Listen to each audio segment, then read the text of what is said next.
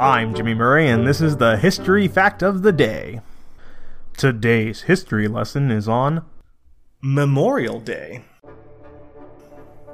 We'll keep today's episode short in light of Memorial Day. Go out and celebrate your freedom and listen to stories of military camaraderie. And enjoy a hot dog. Memorial Day, previously but now seldomly called Decoration Day, is a federal holiday in the United States for honoring and mourning the military personnel who have died while serving in the United States Armed Forces. The holiday is now observed on the last Monday of May, having been observed on May 30th from as far back as 1868 to 1970. So this is uh, the 51st year, so last year would have been the 50th year. This is the 50th anniversary of the change. Many people visit cemeteries and memorials on Memorial Day. Makes sense to honor and mourn those who died while serving in the U.S. military. Many volunteers place an American flag on graves of military personnel in national cemeteries. I'm choking up because I'm remembering a visit to a uh, Korean armament museum. Um, that was a celebration of everybody who helped in the Korean War effort, and there was a huge American monument there, and there was a, a widow who was just touching the, the name of the person she lost. I, I, you know, I couldn't ask her, but it seemed like it could have been.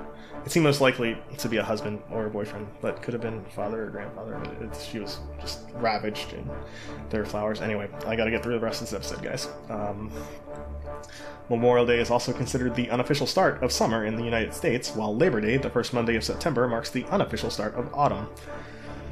Two other days celebrate those who have served or are serving in the U.S. military Veterans Day, which honors those who have served in the United States Armed Forces, and Armed Forces Day, an unofficial U.S. holiday earlier in May for honoring those currently serving in the Armed Forces.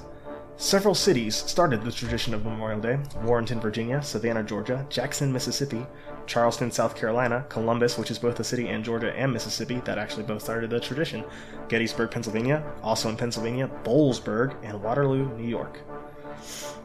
I like this holiday a lot. Like a lot of people, I've had family serve in the uh, armed forces. Both of my grandfathers enlisted, one in the Navy, the other in the Marines.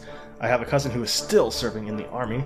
No Air Force or Coast Guard representation, so sorry about that, but I would like to end the show by saying that one of my favorite places in the entire world is a hidden gem inside a hidden gem. If you ever go to Pensacola, Florida, that's the hidden gem. The hidden gem within the hidden gem is the Naval Aviation Museum, and it's just a cool window into history. The volunteers staffing that place will share amazing stories with you, and I encourage you to spend as much time there as possible. Happy Memorial Day, everybody.